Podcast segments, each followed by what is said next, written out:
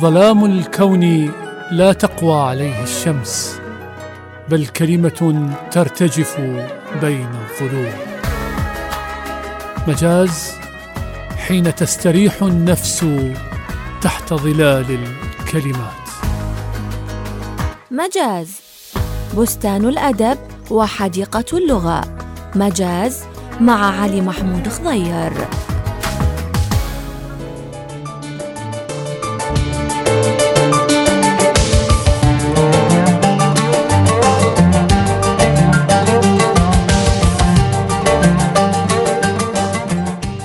حياكم الله أحبتي أصدقائي المستمعين في لقاء جديد من لقاءات برنامجكم مجاز من راديو تايم سكوير بالتردد 102.5 FM.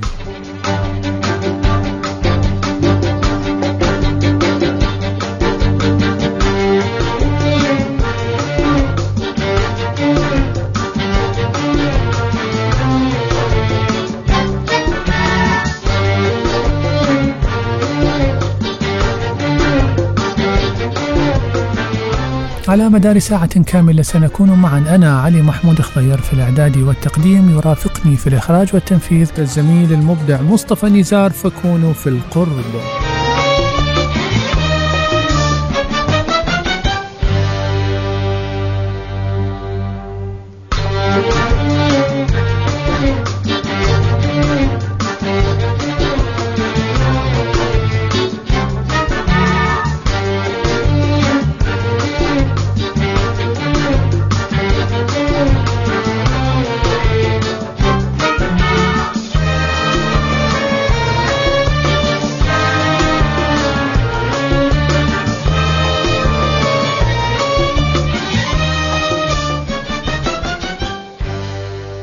نعم أصدقائي اليوم حلقتنا راح نتكلم بيها عن جملة من المواضيع والفقرات راح نتحدث بيها عن آه، مهارات التي تستحق التعلم لمحاضرات لنعوم شامسكي المفكر الغربي. راح نتعلم طرق وكيفية قراءة الكتاب وفق نظرية فيرجينيا وولف الكاتبة الأجنبية المعروفة والروائية المهمة. وأيضا سأتحدث عن جماليات القهوة بقلم محمود درويش. قبلها خلينا نمر كما هي العادة على جملة من الأخبار الثقافية والفعاليات آه، في البصرة.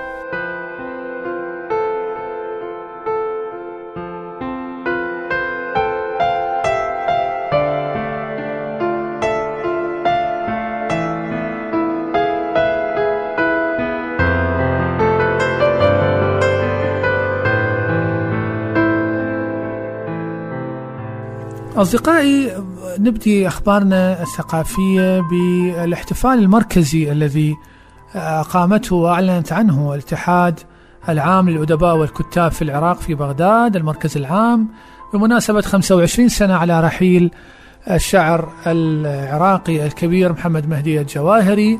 حقيقة فعاليات مركزية وندوات أقيمت بهذه المناسبة من ضمنها توجيه لأمانة رئاسة الوزراء إلى الدوائر والوزارات بالاحتفاء بذكرى الجواهري من خلال يعني تضمين الكتب والمخاطبات الرسمية لها أبياتا لمحمد مهدي الجواهري وطبعا اتحاد الأدباء في بغداد أيضا أقام عدة فعاليات وندوات من ضمنها ندوات نقدية ومعرض للصور الفوتوغرافية التي ضمت مراحل من حياة الجواهري. وأيضا معرض للوحات التشكيلية والوثائق فضلا أيضا عن مؤسسة المدى أيضا أقامت محاضرة في شارع المتنبي في مكتبتها في شارع المتنبي عن الجواهري. محاضرة كانت مهمة. الحقيقة الجواهري آه، اسم مركزي ومهم. الشعراء الكلاسيكيين الذين طوروا وحدثوا وأضافوا كثيرا إلى القصيدة العمودية الكلاسيكية. وأيضا يعد من الشعراء أصحاب المعجم اللغوي الغني وشاعر عاش مئة سنة تقريبا وكانت حياته مليئة بالأحداث السياسية والاجتماعية وطورد ونفي وأسقطت عنه الجنسية وعلاقته المعروفة برؤساء الدول والمعارضة التي كان يشكلها في الصحف اللي سو يعني سواها بالخمسينات والأربعينات. يعني جواهري حقيقة صعب أن تختصره بهاي الفترة القصيرة ممكن إحنا نوعدكم إن شاء الله في مجاز أنه نعد ملف يليق بهذه القامة. قالوا أما تنتشي إلا على خطر. فقلت ذلك من لهوي ومن ددني. سبحان من ألف الضدين في خلدي. فرط الشجاعة في فرط من الجبن. لا أتقي خزرات الذئب يرصدني. وأتقي نظرات الأدعج الشدن خبت بي الريح في إيماض بارقة تلغي مسافة بين العين والأذن. لم أدرها زمنا تطوى مراحله. أم أنها عثرات العمر بالزمن. والله ما بعدت دار وإن بعدت ما أقرب الشوط من أهلي ومن سكني.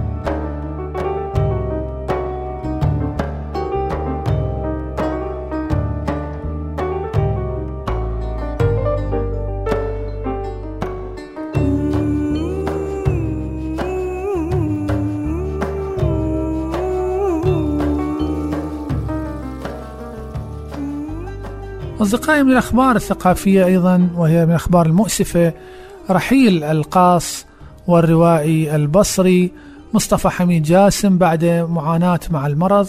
حقيقة خبر مؤسف تلقاه الوسط الأدبي والإعلامي لهذا الكاتب النبيل الإنسان المكافح العصامي الذي حقيقة خسرته البصرة كاتبا مبدعا وصحفيا مثابرا مصطفى يعني كان من الأسماء حقيقة الرقيقة جدا على الصعيد الإنساني نسمة صيف مثل ما يقولون عذبة مرت على تاريخ المشهد الثقافي البصري وحقيقة كان متابعا حصيفا بكتاباته النقدية ومتابعاته الثقافية للمشهد الثقافي والفعاليات الأدبية التي تقام في البصرة. وكان حقيقة إنسان عنده إخلاص للفن والأدب بشكل عام وللقصة القصيرة بشكل خاص تغمد آه، روح الفقيد مصطفى حميد جاسم. الله بواسع جناته وألهم ذويه الصبر والسلوان والتعازي إلى الوسط الأدبي والثقافي والصحافي في البصرة.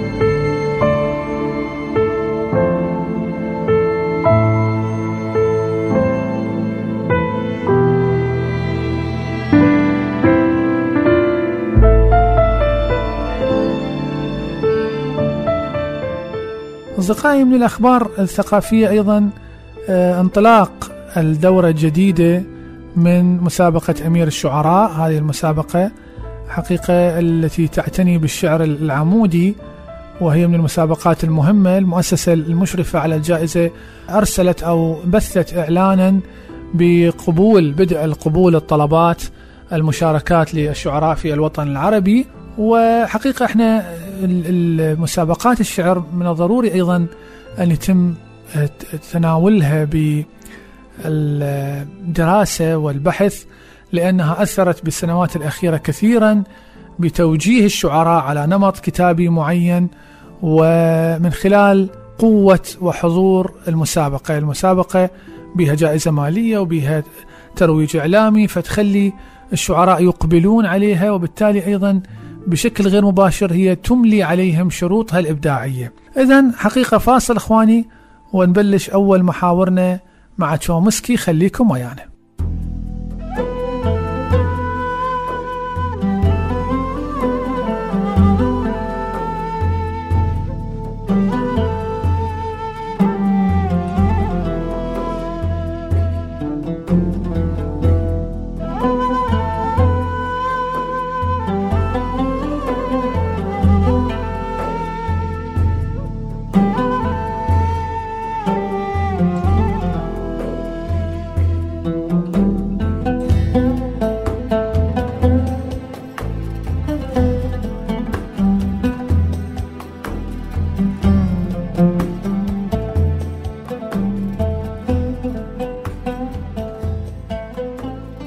نعم أصدقائي أول محاورنا اليوم نتحدث فيها عن المعرفة والمهارات التي تستحق التعلم من خلال محاضرات ألقاها بالفترة الأخيرة نعوم تشامسكي المفكر الغربي المعروف.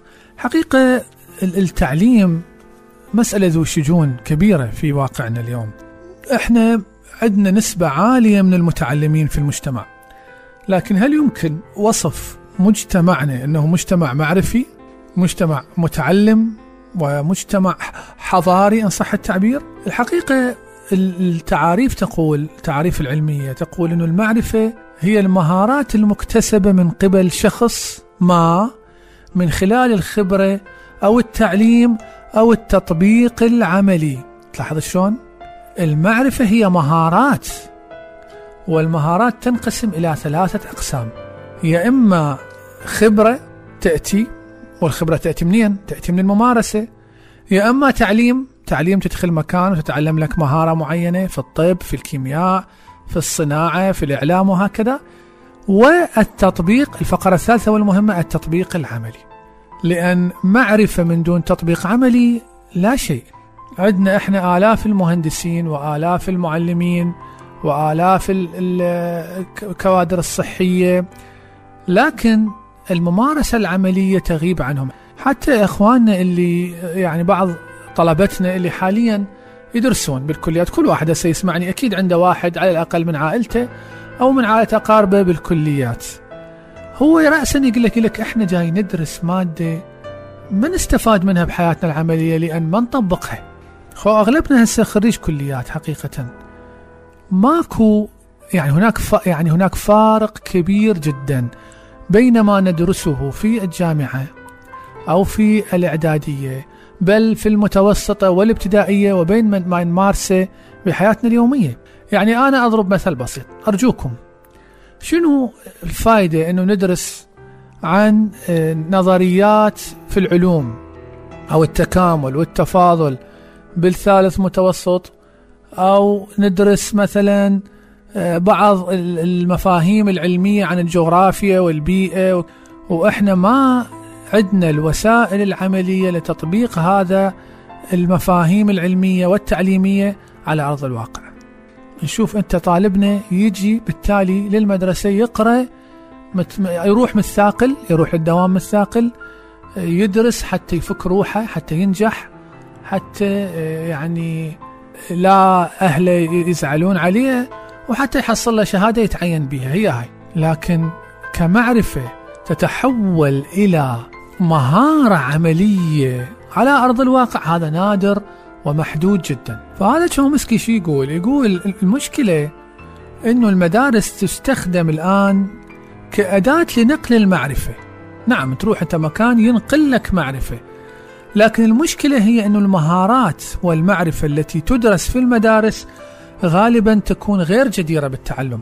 يعني أنا أتذكر والله يعني دائما كان طلابنا يقول لك والله أنا يعني شو استفاد إذا عرفت أنه أنكيدو عفوا حمورابي سوى هالشكل وفلان شي هجم على وال والإلخانيين راحوا على الأكاديين. أنا التاريخ أنا ما أحب التاريخ.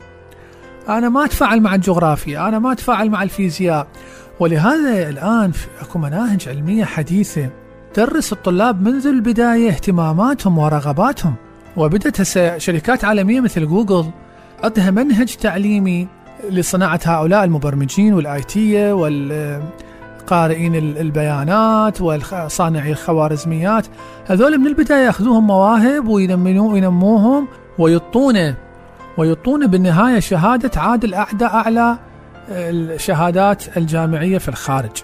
المشكلة عندنا إخواني هنا صار أنه النهج التعليمي عندنا صار نهج آلي مثل الآلة. روح احفظ ادراخ بدون فهم. ولهذا أنت الآن مصيبة عندنا ناس واصلين إلى الدكتوراه وإملاء غلط. والله أنا توصلني رسائل إملاءها مو صحيح أباوع عليهم أصحاب شهادات عليا. ما يفرق بين أخت الصاد وأخت الضاد. ما يفرق بين التاء المربوطة والهاء. وهاي مشكلة. يعني هاي خلل في النظام التعليمي عندنا واضح وصريح بسبب هذا ما يشير إليه تشومسكي. المهم نروح إلى تقرير يتحدث لنا عن المعرفة والمهارات التي تستحق التعلم وما هي أهداف التعلم. وفق نظرية تشومسكي. نسمع وراجع لكم. خليكم ويانا. إن المعرفة توصف بأنها المهارات المكتسبة من قبل شخص ما من خلال الخبرة والتعليم والتطبيق العملي أو فهم الموضوع. أما بالنسبة لقاموس أوكسفورد فيحدد المعرفة بالتالي: هي الوقائع والمعلومات المكتسبة والفهم النظري والعملي للموضوع. يرى تشومسكي إن المدارس تستخدم كأداة لنقل المعرفة، ولكن المشكلة هي أن المهارات والمعرفة التي تدرس غالبا ما تكون غير جديرة بالتعلم. إن الهدف من التعليم الحالي وفقا لتشومسكي هو إنتاج بشر يحملون قيم التكديس والجمع وحب السيطرة، ولكن بدلا من ذلك يجب أن يكون هدف التعليم إنتاج بشر لديهم الحرية في المشاركة والعمل ولكن تحت شروط عادلة. فالتعليم الحالي يحمل نهجا اليا غير واعي وهو في معظمه تدريب بلا معنى. وتتجلى هذه الآلية غير المجدية في المناهج الدراسية التي تفرضها الدولة، حيث تكون الاختبارات الموحدة ضرورية لقياس نمو الطلاب والنجاح التعليمي، ويرى تشومسكي إن قيمة التعليم الحقيقية تكمن في تنمية مهارات التفكير النقدي لدى الطلاب وتحفيزهم لاكتساب المعرفة المفيدة لهم والعمل بها، ولكن بدلا من ذلك يكلف الطالب بالالتزام بمناهج الدولة المكتوبة، حيث تكون الاختبارات القاسية ضرورية وقائمة على المنهج، وهكذا يتم دفع الطلاب عن غير قصد للتعلم من خلال حفظ الحقائق وليس من خلال التفكير النقدي.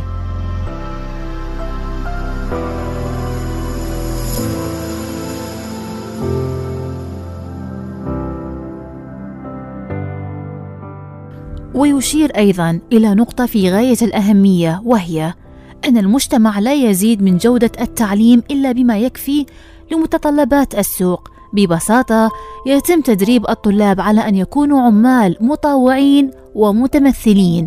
بهذه الطريقة يتم تحجيم عملية التعليم إلى معلمين ذوي معرفة كافية لنقل المعلومات. فحسب، بدلاً من مساعدة الطلاب على التفكير بمستوى أعلى.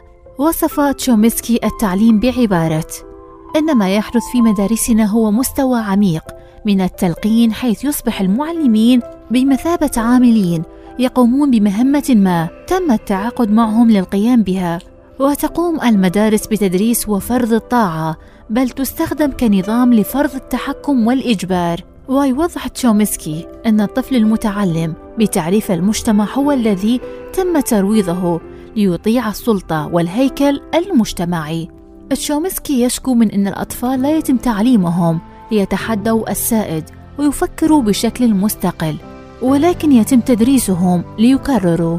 يتبعوا الأوامر ويطيعوا ويصف التعليم بأنه فترة مبكرة من الأنظمة والتوجيه مع منظومة من المعتقدات الكاذبة. واستنادا إلى هذه التحليلات ينبغي أن تكون أهداف التعليم تشجيع وتنمية القدرة والطاقة والمدارك الطبيعية للطفل.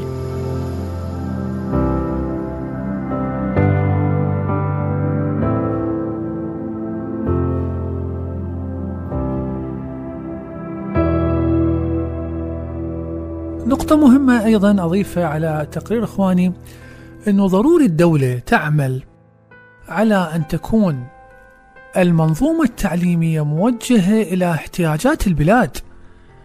يعني في فترة من الفترات الدولة والله متجهة إلى الإنتاج النفطي. طيب لا بأس. فاطوا امتيازات لطلاب المعاهد النفطية والكليات النفطية انفتحت كليات وجامعات نفط. بعدين لما يهتز سوق النفط بقوا الطلاب بالمعاهد ثلاث سنوات ما متعينين. إحنا الآن عندنا مشكلة شنو؟ عندنا مشكلة زراعة عندنا مشكلة موارد مائية شحة. العراق بلاد الرافدين تموت عطشا. مفروض الدولة تعلي من شأن الكليات والجامعات والتعليم اللي يصب في حل مشاكل بلادنا من ناحية الموارد المائية. علوم الجيولوجيا هذول اللي ممكن يستثمرون طبقات الأرض في استخراج المياه علوم الموارد المائية علوم الري يعني الزراعة بشكل عام. تقنيات الري الحديثة. هذول أعطيهم امتيازات أعطيهم آه، آه، يعني كلياتهم أرفع من شأنها. تشوف أنت أكو نوع من التمايز والطبقية. أكو بس الطبيب والمهندس. طيب الحياة تمشي بس بالطبيب والمهندس؟ وهاي النتائج. لأن دائما منظومتنا التعليمية وحتى تعيينات الدولة لا توضع وفق حاجات البلاد بل وفق هذه السياقات المعمول بها إنه والله طبيب وطب يعني يحتاجه والآن عندنا ملايين الأطباء سواء يدرسون في المدارس الحكومية أو الجامعات الحكومية أو يدرسون في الجامعات الخارجية على حسابهم. بغض النظر عن مستوى مستوياتهم العلمية والمهارية على أرض الواقع. وكذلك المهندسين، لكن كم واحد عندنا عالم في الفيزياء وعالم في المناخ في معالجة تدهور المناخ وجاي نشوف إحنا العراق إيش قد يعاني. كم عالم عندنا ومهندس ودكتور وأستاذ يقدر يخلي يعطينا سبل في مواجهة اللسان الملحي اللي جاي يقضي على البصرة ويقتل البشر والحيوانات والحجر. حتى الأرض تلفت من وراء الأملاح الزائدة. عموما أصدقائي فاصل ونكمل معاكم في مجاز خليكم ويانا.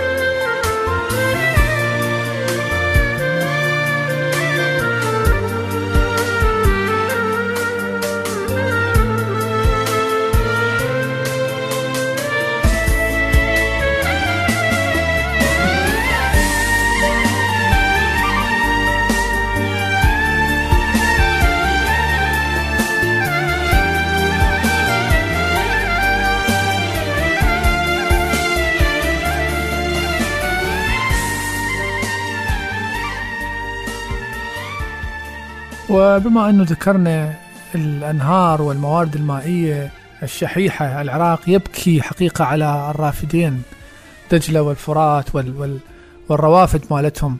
نذكر قصيدة الشاعر البصري بالمناسبة محمود البريكان رحمة الله عليه القصيدة التي تتحدث عن النهر الغامض تحت الأرض.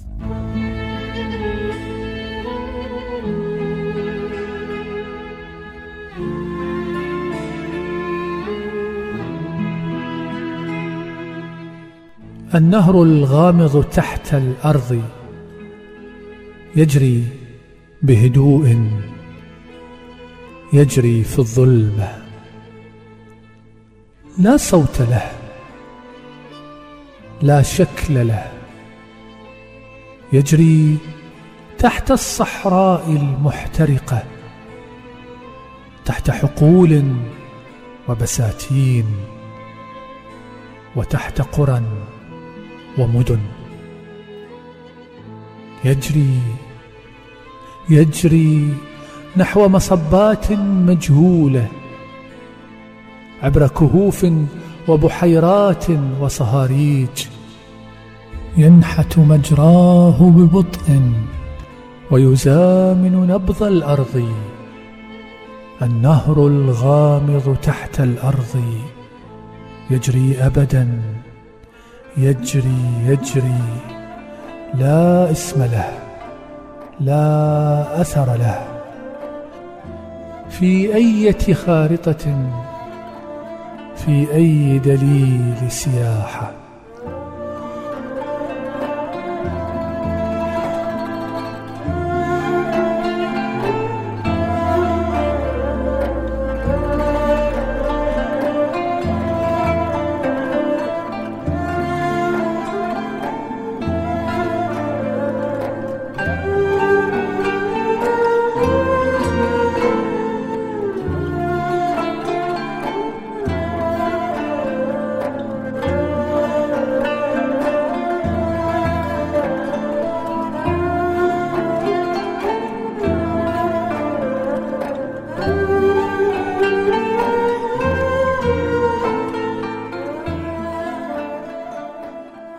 نعم أصدقائي محورنا الثاني من حلقتنا اليوم في مجاز يتحدث عن كيفية قراءة كتاب. حقيقة قد يكون العنوان يعني مفارق قليلا. بعض يقول لك يعني هو شلون القراءة؟ الكتاب تفتحه وتقرأ الحقيقة المغزى أبعد من هذا.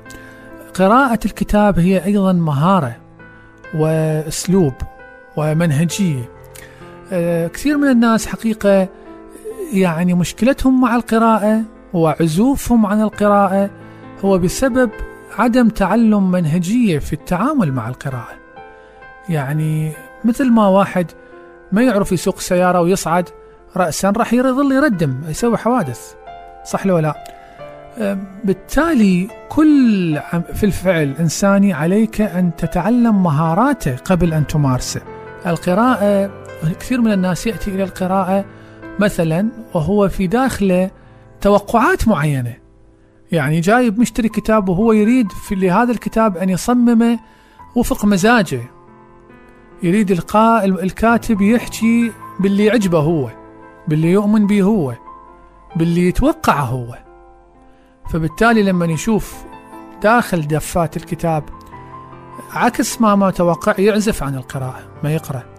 اكو لا والله اكو نوع من الناس مثلا يحاول قدر الامكان أن يجد مثلبه على ما يقرأ أو يحاول أن يجادل أو يحاول أن يأتي إلى المادة المقروءة وهو في داخله آه، تصورات يعني ضدية مباشرة.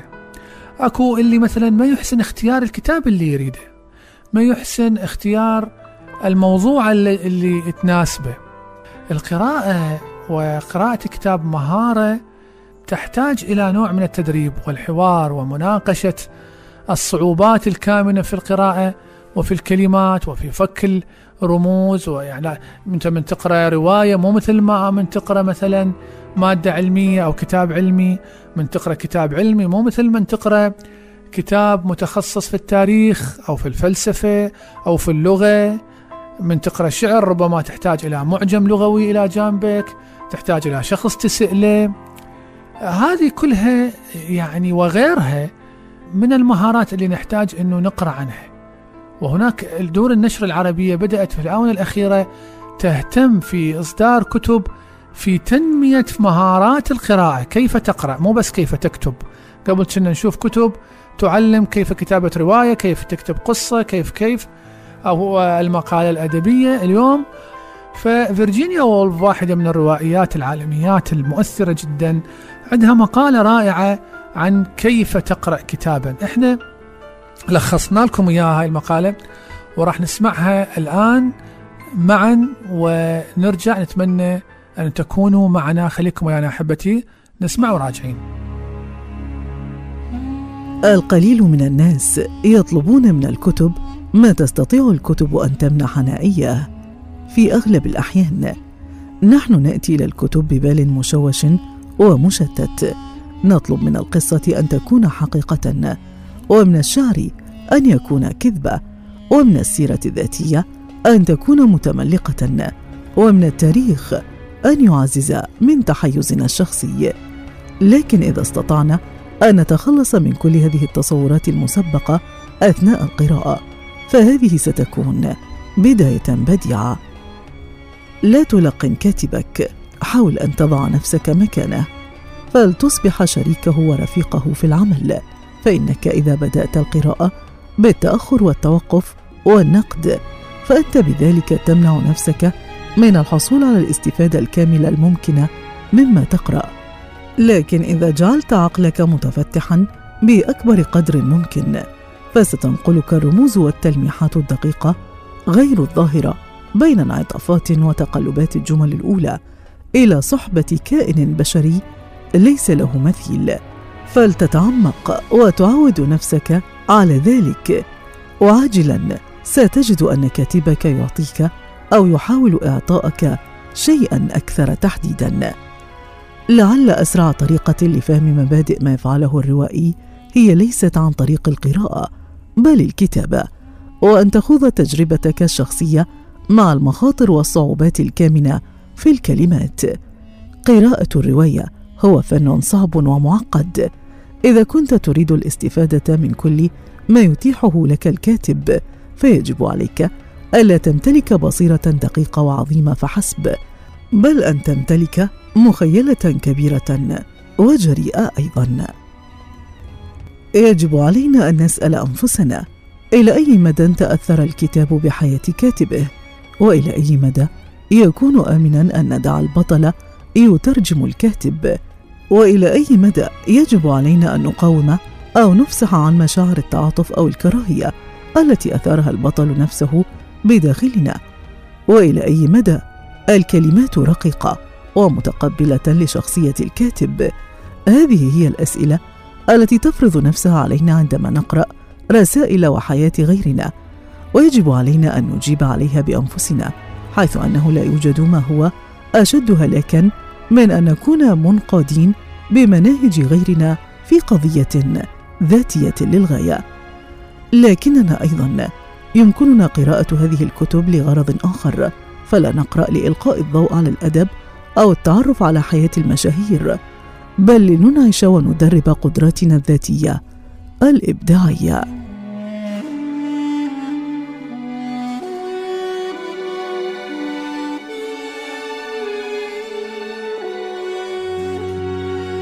طبعا كثير حقيقة من الكلمات الجميلة اللي تتحدث عن أهمية القراءة. يعني أتذكر دائما أكو قول مأثور يقول لك نقرأ لأن حياة واحدة لا تكفي. بالفعل القراءة تعطينا حيوات إضافية إلى جانب حياتنا. تخلينا نتعرف على مناطق وأماكن وشخوص وحكايات وكأنه عشنا أكثر من حياتنا. عشنا في أكثر من زمن. كتاب واحد يرجعك إلى العصور الوسطى. آه، كتاب تقرأ به التاريخ الإسلامي مثلا الفتوحات الإسلامية. كتاب ينقلك إلى الخيال العلمي. كتب الخيال العلمي حقيقة.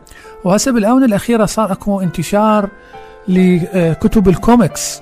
يعني هناك دور النشر العربية تتجه بقوة الكوميكس يتجه بقوة إلى الكتاب العربي. ونتمنى أن دور النشر العراقية يعني تتخذ خطوات في هذا الجانب وتكون رائدة وسباقة في انتاج إنتاج كتب الكوميكس اللي حقيقة يعني مو بس تستقطب اهتمامات اليافعين والشباب بل حتى بعض كبار العمر يعني يحب يقرأ قصة مصورة قصة مرسومة. وإحنا كنا حقيقة بمجلتي والمزمار وكنا هاي الحكايات مال روبن هود والأميرة النائمة حبة الفاصوليا جاك وحبة الفاصوليا كلها كنا نقرأها مرسومة. وبعدين جت الرجل الحديدي وسوبرمان. حقيقة خلتنا نحب الكتاب ونتعلق به. أنا أتذكر كانت أكو سلسلة كتب حتى تتحدث عن رموز أدبية كبيرة بشكل كوميكس. يعني قصة عن الجاحظ. هسه الجاحظ إيش قصة؟ عبخوب وأديب ومعقد ربما الأدب. يبسطون حكايته جدا عن طريق رسمات حلوة. وتعرفت أنا على الجاحظ بعمر ال يعني خلينا نقول بالخامس ابتدائي بالسادس عن طريق كتب مصورة. للأسف ما أتذكر صدرت عن أي دار نشر لكن كانت في يعني صادرة في بداية الثمانينات أو في في نهاية السبعينات وكنت أشوفها في مكتبة بيت جدي وأقراها.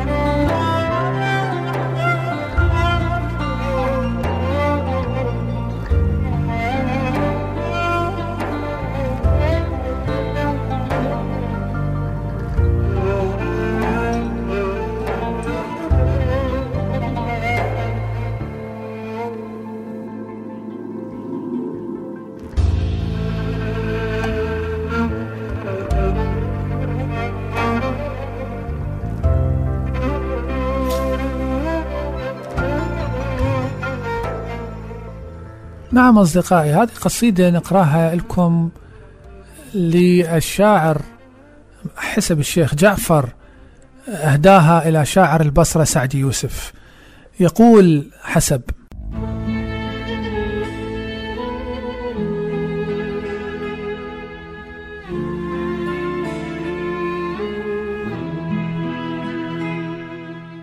من ترى جاء بك الليلة يا سعدي إلي. طارقا شباكي الخافت آنا وفؤادي الساهر المتعب آنا. باحثا عن دفء أعشاش لدي إنها البصرة تخطو بالفوانيس ابتعادا.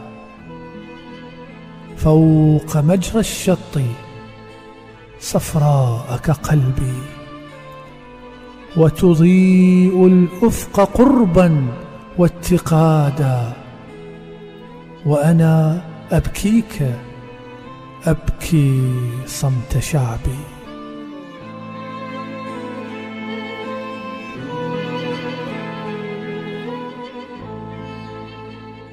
أيها العابر بحر البين بين سابحا لا فلك لا قارب يحلو. من ترى ألقى بجذع النخل ملء القبضتين. طائرا يعلو ويعلو.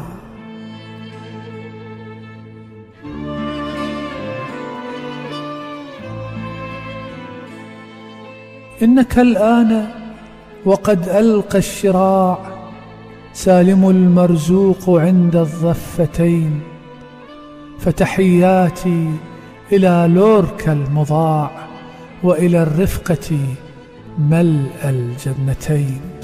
نعم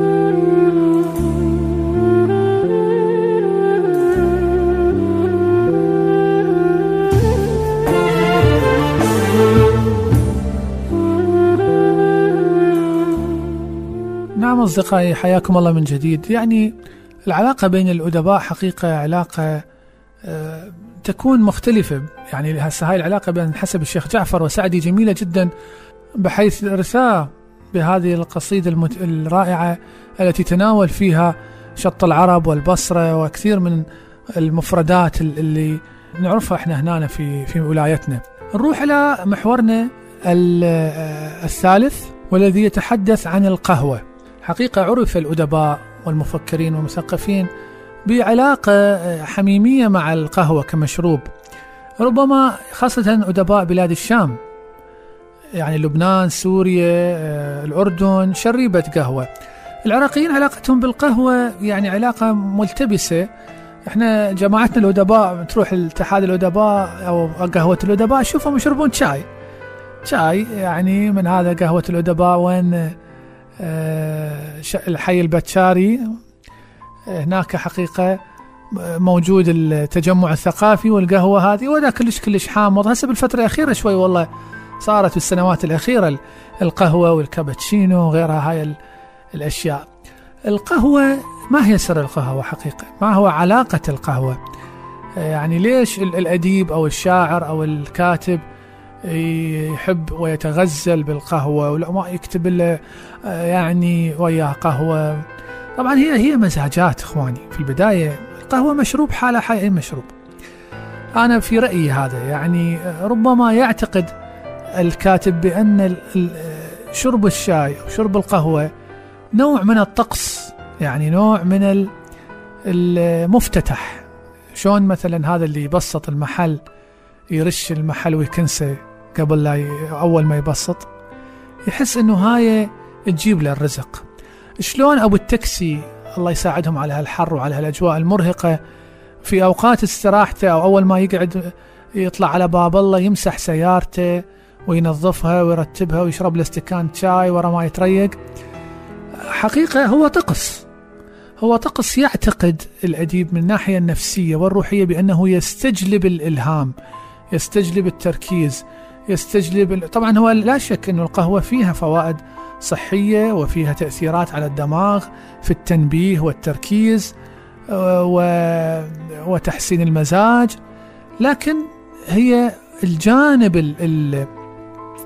خلينا نسميه الجانب الطقسي موجود به هي طقوس.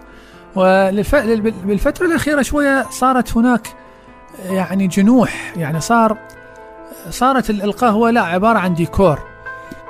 يعني ما تشرب لأنها آه، تتذوقها أو تستمتع بها. لا تشرب لأنها أو, أو يجيبوها في الكافيهات في المكتبات لأنها طقس يعني لازم أنت تريد تنزل صورة ينزل لك صورة كتاب مفتوح وقهوة. هسه ما ندري الكتاب انقرأ منه صفحة نص صفحة سطرين.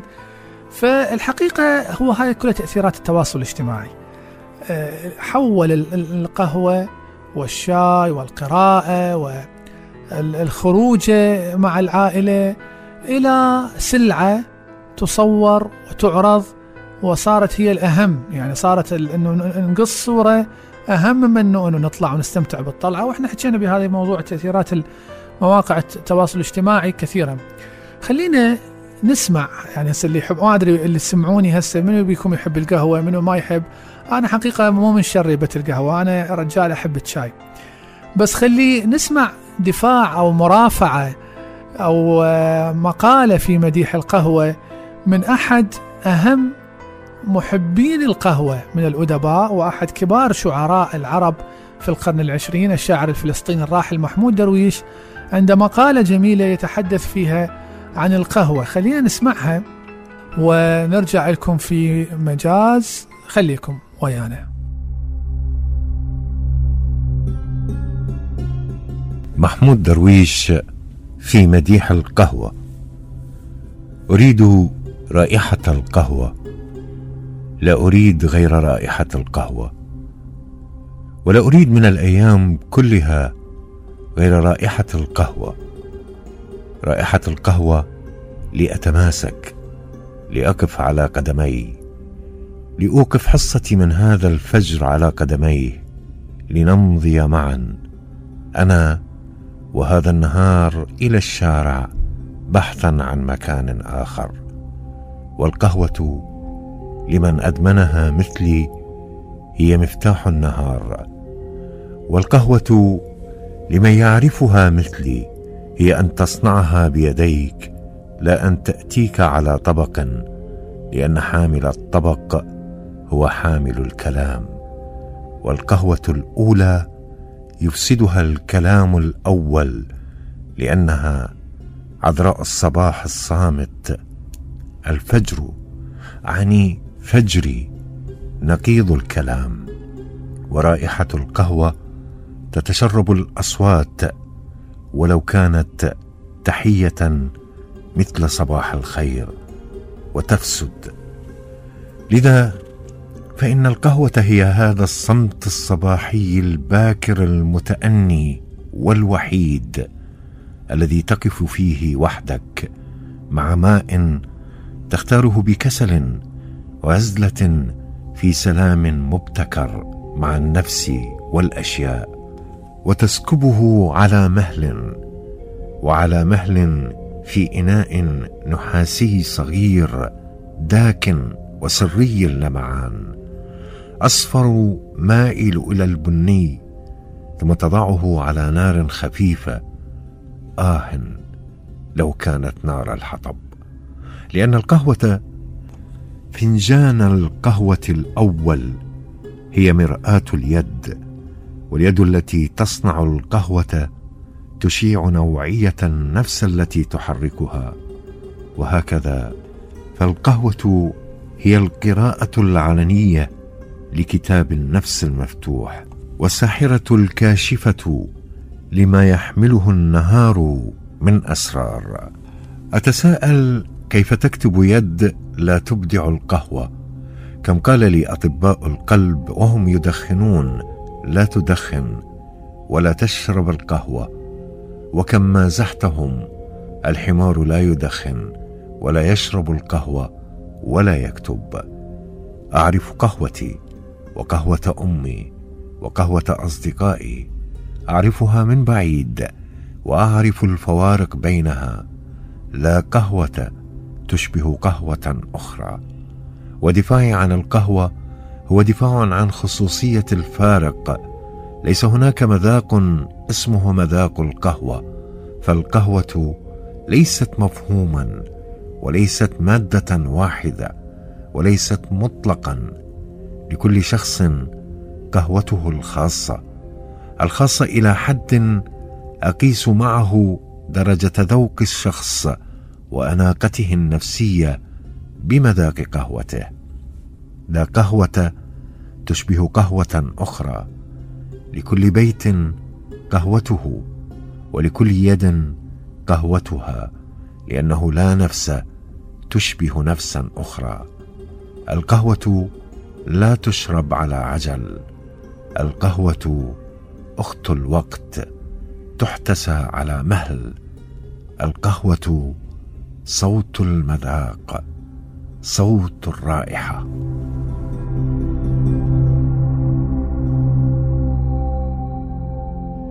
ما ندري إحنا على هالشرجية والحار والحرارة اللاهبة يمكن شرب القهوة هذه عقوبة تصير مو بأيامنا بالبصرة خاصة الناس تريد آه، يجوز.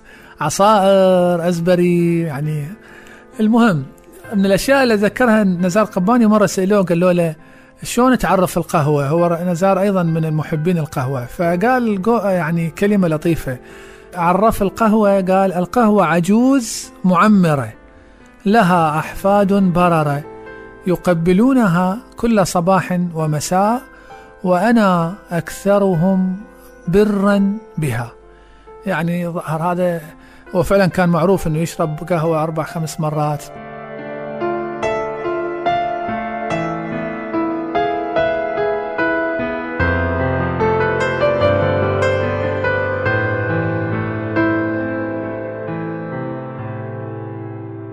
أصدقائي يقول أبو حيان التوحيدي أإن غبت عن مولاك دمعك سافح بشوق وسهم في فؤادك جارح. كفى حسرة أن المسافة بيننا قريب وأني غائب عنك نازح. الله لا يبعد لكم أحباب ولا ينزح لكم آه، محبين. ويا رب تكونون دائما هاي اللمة الحلوة تجمعكم. يعني سعدت حقيقة في هذه الرحلة معكم أصدقائي. وصلنا إلى آخر آه، دقائق رحلتنا في مجاز لهذا اليوم. تحدثنا اليوم عن جملة من المواضيع. يا ربي كانت مواضيع ممتعة ومفيدة ومهمة. في النهاية لا يسعني حقيقة إلا أن أشكركم على حسن الاستماع وأتمنى لكم نهار طيب. تقبلوا في نهاية الحلقة. تحياتي أخوكم. علي محمود خضير في الإعداد والتقديم حتى نلتقي لقاء قريب قادم. نتمنى لكم أطيب الأوقات مع باقي برامج الإذاعة. كونوا في رعاية الله وحفظه. ظلام الكون لا تقوى عليه الشمس بل كلمة ترتجف بين الظلوم مجاز حين تستريح النفس تحت ظلال الكلمات. مجاز. بستان الأدب وحديقة اللغة. مجاز مع علي محمود خضير.